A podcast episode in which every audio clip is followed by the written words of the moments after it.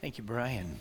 By the way, Brian is one of our elders, and uh, we have a number of elders that are not going to be gone this week. So, and they're just raring to go to help you in any way, shape, or form. They look forward to Scott and I being gone because they can do more things. Like there's Ryan there. I see him sitting there nodding. Uh, he's also agreeing. But um, anyway, if you need us this week, yes, Scott and I are gone, but Alicia will be back in the office. She can take your call and she can she can get the appropriate elder called if you need some some help of some kind. So that is there. In the first church that I served, we had a family that was a little weird, um, which I know that's not saying a whole lot for any church, right? Just, there's uh, probably more than one weird family in every church, but they were weird in one of these kinds of uh, theological ways. In fact, it is a circumstance where you're almost like, should they really be here at our church? Because they held this doctrine that, that was, I, I have dubbed the doctrine radical gracers, radical gracers. In fact, if I would preach a sermon where I was dealing with the idea of sanctification, of our growth in Christ, if I ever said anything like we ought to strive or we ought to make every effort, which are all good biblical New Testament injunctions that are written to the church, um, they would catch me after the church and they'd say, mm-hmm, you know, you're preaching works again there, Pastor Jay, because it's all by grace. Everything's grace. And, and, and, you know, we were in agreement that, that we are saved. We are absolutely saved and justified wholly and completely by the grace of Jesus Christ. And yet, when it comes to our sanctification, which is also the work of grace in us, we are to strive to grow. We are to strive toward holiness and, and, and so forth. Um, you may have looked at this passage today and thought, man, that does not seem like an Easter uh, passage. I don't know if you felt that way or not. Maybe it just hit you right off, like, oh, that's a good Easter passage. Uh, it, it, works with baptism, it works with Easter, it works with the issue of, um, of our Christian life and how we should live. So, this is the big idea today, and that is do not sin, do not continue in sin. I don't mean that, that we're called to live in a sinlessly perfect way. We won't accomplish that while we are still in the body in this world. But we are not to give ourselves to sin. We are not to willfully, in an ongoing fashion, give ourselves over and to continue in sin in that way. Paul says we are not to do that. Now, why does he even say that? Why does he bring this up in Romans chapter 6? Where is he going? Why does he have to make this application to baptism in the first place? Well, because in chapter 5, he's been talking about the grace of God. He talks in chapter 5 at the very beginning about how we are justified completely by our faith, and in that faith that we stand, we now stand in grace, the grace of God that, that, that forgives us of all of our sins.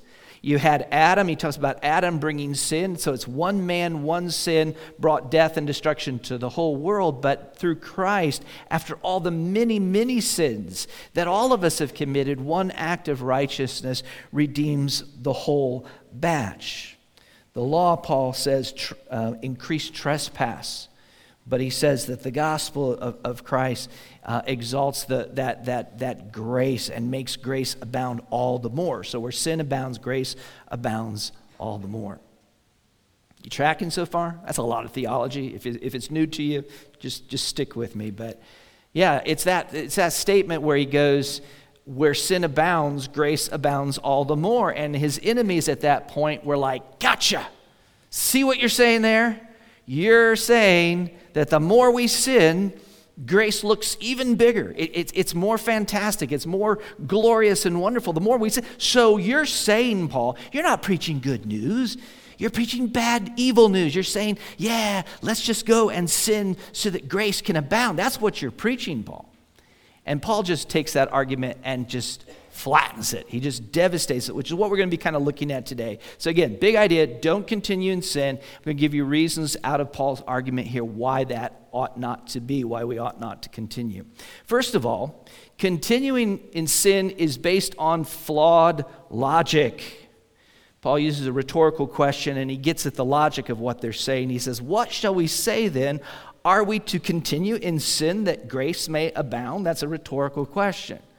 He's saying, no, that's, a, that, that, that's stupid. That, that would not be logical. I watched a mini series recently. I won't mention the name just in case you end up watching it. Um, not a very popular channel, probably, so you didn't. You probably won't see it. But anyway, um, in this in this series, um, the, the, the, gentleman that was sort of the protagonist had killed a man. He had um, he was basically a good guy, but he had fallen into alcoholism. He gets drunk one night. He goes out. He hits a bicyclist with his car, and he owns it. He accepts it. He calls the police. He does everything right from that point forward. He goes to prison. They send him up for four years. He's just destroyed. It, it has ruined him. The, the guilt is, is overpowering overwhelming to him. He doesn't try to get away or avoid the guilt.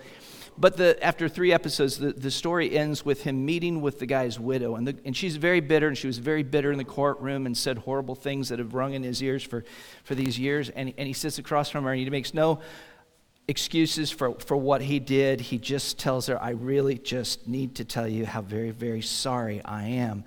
And in the ending dialogue of it, she looks at him and she says, I want to forgive you. I want to forgive you. I can't forgive you yet, but I will keep trying.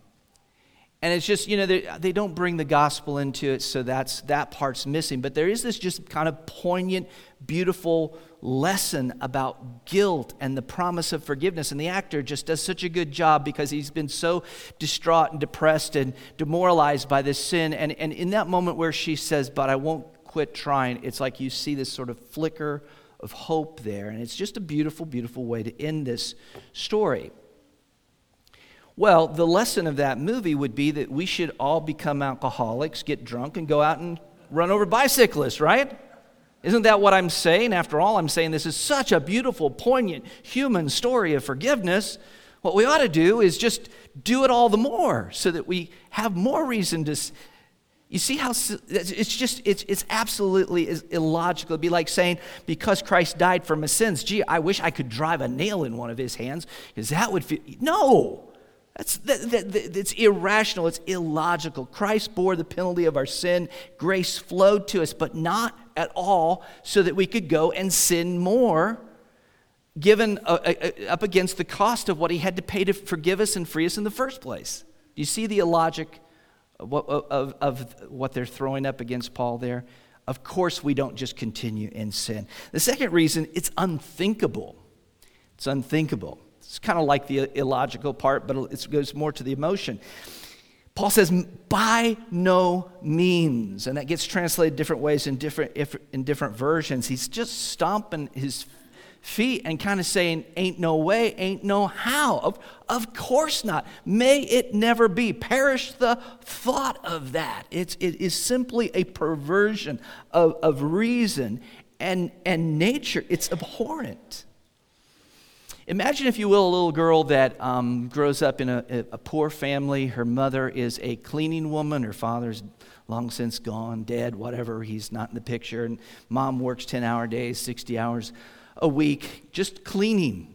And, uh, and you can imagine how tired she is and, and how much she has to stretch her dollar. But she goes out, and for Easter, she buys her little girl one of these very frilly white, pure white dress to wear on Easter. And this girl's never seen anything like that. Everything's been hand me downs and, and, and, Salvation Army and thrift store. And, and, and her mother brings this home in a box. She's never seen something come in a box before.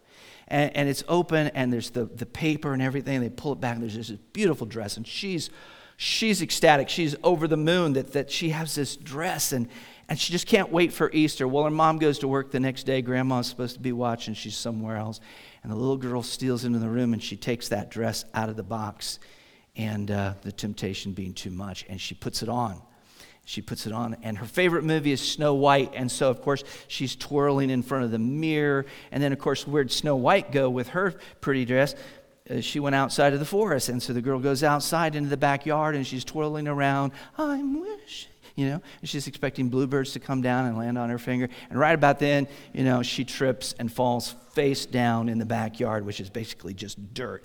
And her whole her white dress is just it looks ruined. It looks for all purposes ruined. And uh, and so her mom comes home that night and she sees her daughter. Daughter's taking the dress off and changed, but her dusty, dirty cheeks have little streaks going down them. And mom knows. She goes in and gets the, gets the dirty dress and she takes it in. After a long day of cleaning, doing nothing but cleaning, she takes that out to the kitchen and she starts to wash it by hand in cold water. And she knows what to do. And she washes, she stands and keeps working it until all of the dirt is gone. And then late at night, she goes, hangs it in the bathroom. It, it, it, dries overnight. She gets up early the next morning. She goes in, she gets out her ironing board and her iron, and she presses it. And she's just so good at what she does that she's able to just make it look perfect, and she puts it back in the box. And so, what is the girl going to do when she sees that dress? Is she going to put it on and go wrestle in the mud? Because, well, mom's good for it, right? Hasn't she, hasn't she shown that she's good for it, she'll do it again. What difference does it make? Of course not. She knows what her mom did to afford it in the first place. She, know what it, she, she knew exactly what it cost her. She knows exactly what she had to do to restore it. And, it, and the idea how can this sinner, washed of the stain, of the filth of sin, think to himself or herself, well, I'm forgiven. I'll just go waller in the mud pit for a while because, you know, Christ is taking care of that. It's an abhorrent thought. Look at what he did. Look at what he did to purchase your salvation, your cleansing. Look, look what it cost him to restore you to that, that purity before God, that justified, cleansed, and righteous before God. The third reason we uh, should not willingly go on sin is that baptism teaches us otherwise. I told you we'd get to baptism. Uh, split verse 2 in half there. You'll notice the second part of verse 2 says, How can we who died to sin still live in it? How many here, in terms of your spiritual life, remember when you died? Do you remember when you died? Maybe that's a hard question. It's kind of like asking, Do you remember when you were born? I mean, you know the date, but do you remember the event? Maybe as a Christian, you don't, you don't remember um, that moment when you died, but it was that moment when you said yes to Jesus Christ, when you affirmed by faith uh, Christ and, and what Christ did for you and your identification, your union with Him. When you came into Christ, you died to your old self. And baptism is what displays that. Baptism speaks to that. It preaches that message to our heart, which we just saw. It is that moment where people publicly say, I identify, I'm in union with Christ and with what Christ did for me. So, baptism means we are buried with Christ and now dead to sin. We are buried with Christ and now dead to sin. It says, Do you not know that all of us who've been baptized into Christ Jesus were baptized into his death. We were buried, therefore, with him by baptism into death.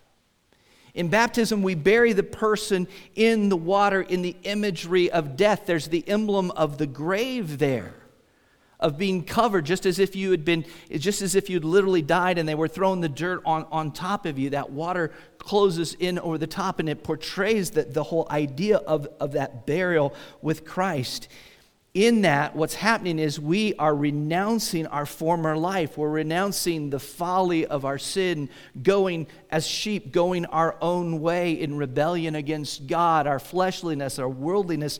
We are saying, That's behind me. That person who did those things is dead with Christ. He's been buried. That's, that's what we're saying. Now, it doesn't mean that your personality has changed. You know, when you come to Christ and you die to yourself, it's not an extinguishing of your previous personality. You're still the same person. I'm still Jay. I did not improve on that any, unfortunately. Uh, still the same guy. Um, I had a friend in, in high school and beyond. He actually still a friend to this day. But he, he uh, when I met him, I already knew that he was an epileptic. But um, his first epileptic seizure happened when he was like, I don't know, 11 or 12 years of age.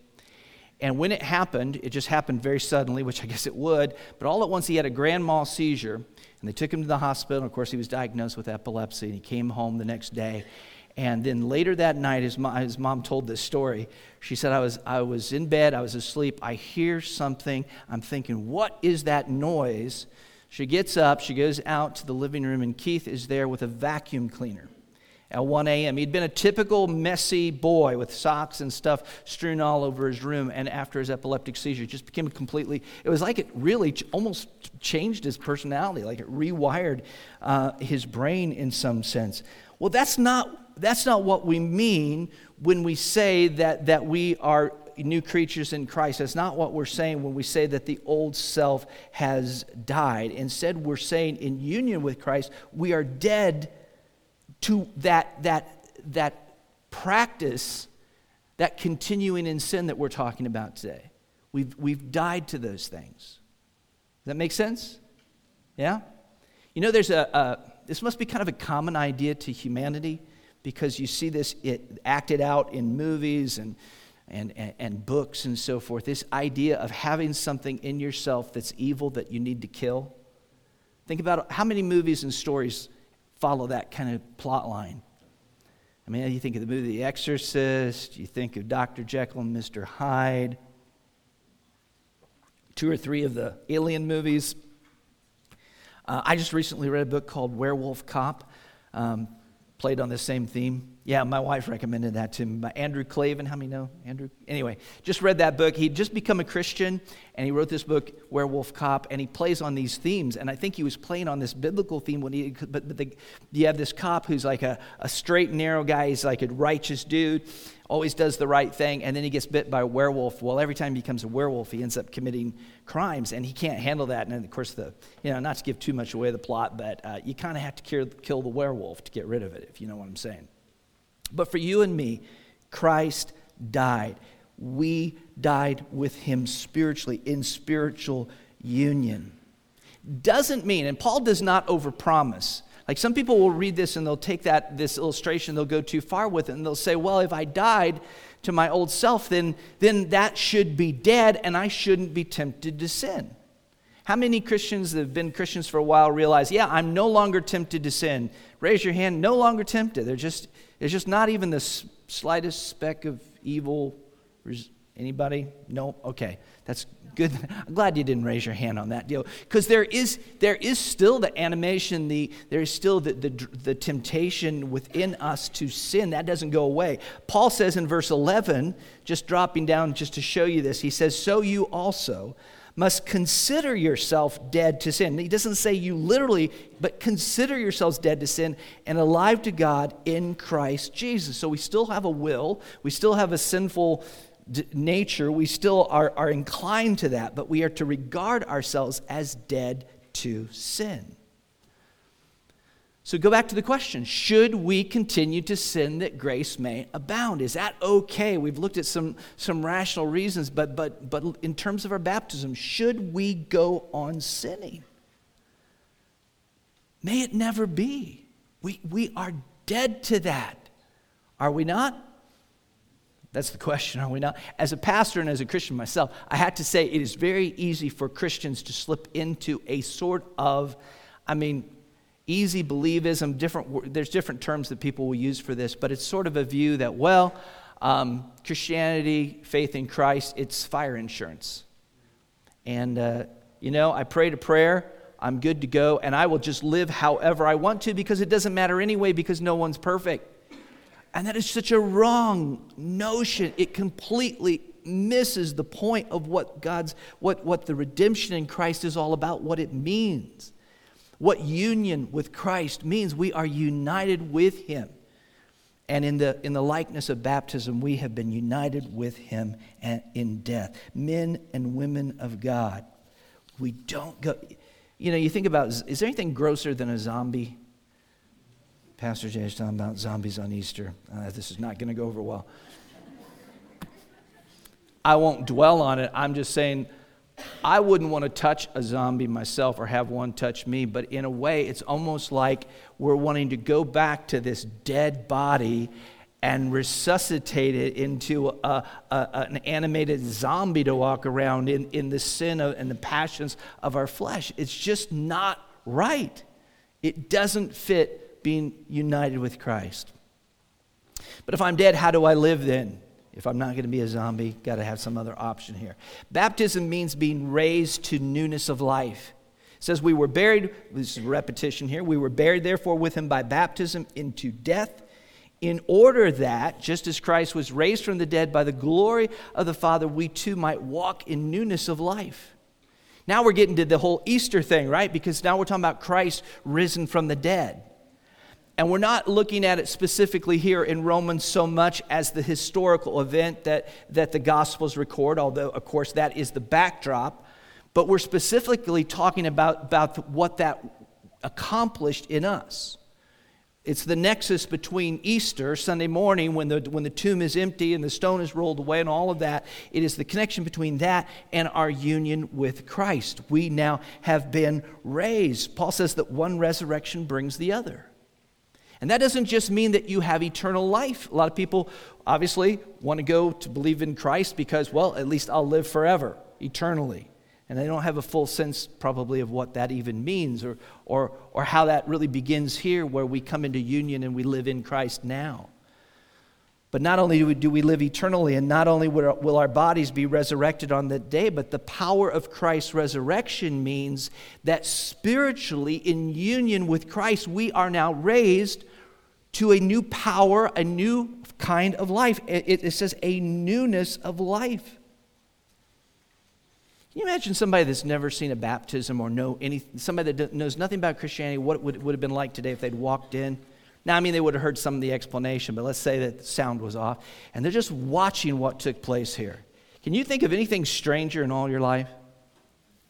No, really, I mean, think about it. You, you, you know it too well. But picture you know nothing about it. You come in here and there's an audience. You're not really an audience, but that's what you look like. You look like an audience because you're all faced the same way and you're not talking. And then you're looking up here, and there's the smallest Olympic sized swimming pool you have ever seen. And, and you're getting ready to watch the most, this, this has to be the most horrendous Olympic sport you have ever seen because, I mean, there's not a four and a half, you know, piked somersault backflip or anything like that. Uh, it's not, we don't even hold them under the water long enough to set any records. I mean, if, if you really just think about it for a moment there, you just, here's this guy standing in the water and these people are just walking in and he just dunks them, you know, a little dip and a pop, and that's it. And then they walk back out. Well, what was that about? What was that all for? What did that all mean? You, you would have to ask yourself that, that question what is this all about? But what we see in baptism is a person who has trusted Christ as Lord and Savior, who has identified with Him. And it, when they get into that water, they are declaring, I have died to my old life. And as we pull them back up out of the water. It is a proclamation that they are now alive in Christ, living in Him, living in the power of His resurrection. It is in them by virtue of Christ's abiding presence in them, by virtue of the Holy Spirit in them. We have a new life. And so there's no excuse to, to continue in willful sin. It doesn't belong to one who truly knows the Lord. One final reason that we cannot live in that sin is walking in this way brings glory to God. You say, where does it say that? I'm, I'm struggling to see where it says that. Well, there in verse 4, it says that Christ was raised by the glory of the Father. So, Christ's resurrection, remember, Christ's resur- resurrection is analogous and connected to our spiritual resurrection. We have to, we have to understand that whatever is, a, is applied there and said about Christ's resurrection has some application to us. So, if Christ being raised from the dead was by and to and for the glory of God the Father, then our spiritual resurrection to new life, that walking in newness of life. You notice I asked each one of them is just one of the questions that I take out of Romans 6 and, and ask at the end is are, do you want to walk in newness of life with him? Is that, is that your intention? Because that's what resurrection means in our lives when we, when we, that we will walk in a new way. It will change us, will change how we live. And walking in that newness of life draws attention to God who raised us to it. When you live a life, and this is what the Bible refers to and what theologians refer to as sanctification, but when you live out the implication of being in union with Christ and through the power of his resurrection, when you grow more and more into the likeness of the image of the Son. That's one of the biblical analogies for our spiritual growth, is that we're being kind of chiseled away on. You like you come to Christ, you're like this big, massive, ugly rock, big old gnarly rock boulder, and, and God is chiseling away, and He's chiseling that into the image of His Son. And so, as that increases, as you look more and more like Christ in your actual living, in the holiness of your life, that draws glory to God. That's a good thing. And that is only possible because of the resurrection of Jesus, which is now at, at work in you. Years ago, very famous preacher by the name of Charles Haddon Spurgeon told a story, and I'm sure you've heard it before, so stop me if you have. Um, don't do that. He was, uh, he was a preacher in London, and uh, he was out one, walking one night, and he saw a man, kind of recognized him. Matt, you've heard this story a hundred times, right? And, uh, and this guy was clearly drunk, you know, and he was just standing over there holding himself or holding the lamp up, one of the two, you know, and he's, he sees Spurgeon. He's like, hey, Mr. Spurgeon, I'm one of your converts He's trying to, you know, mock Spurgeon to, you know, look what happened to me. You're, you know, that gospel you preached and that, eh, I'm one of your converts, and it didn't, it didn't work, didn't take. And uh, Spurgeon, without missing a beat, looked at the guy and said, Well, you must be one of mine because you certainly aren't one of his. Ouch, right? That hurts, and it sounds, it almost sounds nasty, but, but what he was saying was, Look, man, if you're following me, and me alone and my words. I don't have, in, in my own storytelling, my words, whatever you want to say a preacher has going for him, if, if that's all you've got, if, if, nothing, if it's nothing more than what I'm doing here, you're, you're going to have nothing from that. If you're my, if you're my convert, if you're my disciple, you're, you're not going to end up looking too good. But if you have truly trusted in Christ and, and his resurrection is at work in you, then the glory won't go to Charles Haddon Spurgeon or any other preacher. The glory will go to Almighty God because it's his power, it's, it's for his glory. Perhaps you're here as a believer, or, or at least you affirm, I'm a believer. You say that. And there are days that you doubt it because you've been living in the world. If you're a person who names the name of Christ, but, but you've lived very little for Him and you've given yourself over and you've persuaded yourself, and I, I understand. I can remember times in my life where when I was really young and I didn't get to church like I should, and, and I was just living like the world, but I'd tell myself, well, you know, I prayed, I trusted Christ, and besides, you know, where sin abounds, grace abounds all the more. And I doubt that I phrased it exactly that way, but I'll guarantee you that it was 100% the way my heart was living it at that moment. And maybe that's you. And you're going, yeah, uh, that this, this, this translation between uh, faith and, and my baptism and how I'm living isn't really lining up. If that's you, then I just would say to you and call to you today to repent. Repent. Because this not this this should not be. Bottom line, it's an abhorrent thought. You just you don't get, you know, dressed in, in, in that pure white clothing and then just go throw yourself in the mud because, well, Christ took care of it. That's not even a way to think about this.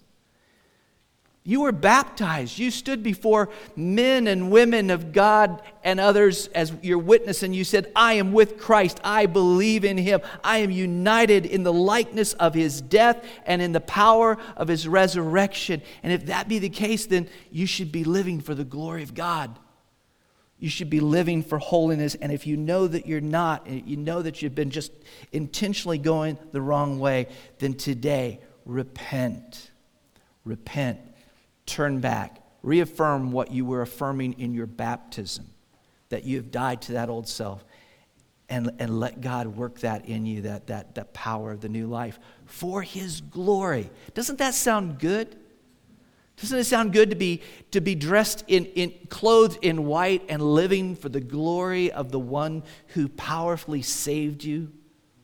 Yeah you don't know Jesus today and, and, and you know you don't know him, then I just, I just hold him out to you as the one and only one who can, who can save you from your sin. If you feel the power of, of, of sin in you and, and you know yourself to be a prisoner to that and you want to be free, Christ offers that. He offers redemption, salvation, justification, but He also offers sanctification. That is, when you come into union with Christ, your life will change to the glory of God. And when you do, and when you come to Christ, when you come to know Him by faith, we would love for you to become involved in the people of God. You need the body of Christ, you need others. And if you haven't been baptized, then you'll need to get baptized. You should be baptized. And we would be glad to be that church for you and to surround you and to encourage you because when you come to Christ, you, you cannot go just give yourself over and go on sinning go on living the life you want that you want the, that experience of the new life and you really need the body of christ for that let's pray Father, thank you for this service. I know it's been a long uh, Easter morning in that sense, and, uh, and yet, Lord, what, what, do, what do we have better to do than to praise you, to, to glorify you, to remember our salvation, to think about the beauty and glory of union with Christ, which is so powerfully demonstrated in baptism. Lord, may we live that out. May we live a greater mortification of sin, a greater death to sin, and, uh, and live more toward that newness of life that you've called us to. And we know that you are capable of doing that. As you raised Christ from the dead, you are able to give life to our mortal bodies. You are able to work those good things in us. And, and we just ask, Lord, that we might have a willingness of spirit. And if we start to stray, we start to forget, and we're starting to, to pull away, remind us of that day, as it were, that, that we stood before witnesses and made our confession of faith and were baptized in the waters that, that show forth, Lord, our, our, our death to sin and that new life. And we pray, Lord, that if somebody is here and they, they are not walking with you or they know themselves not to be a believer, that they would see the beauty of Christ and be drawn to him.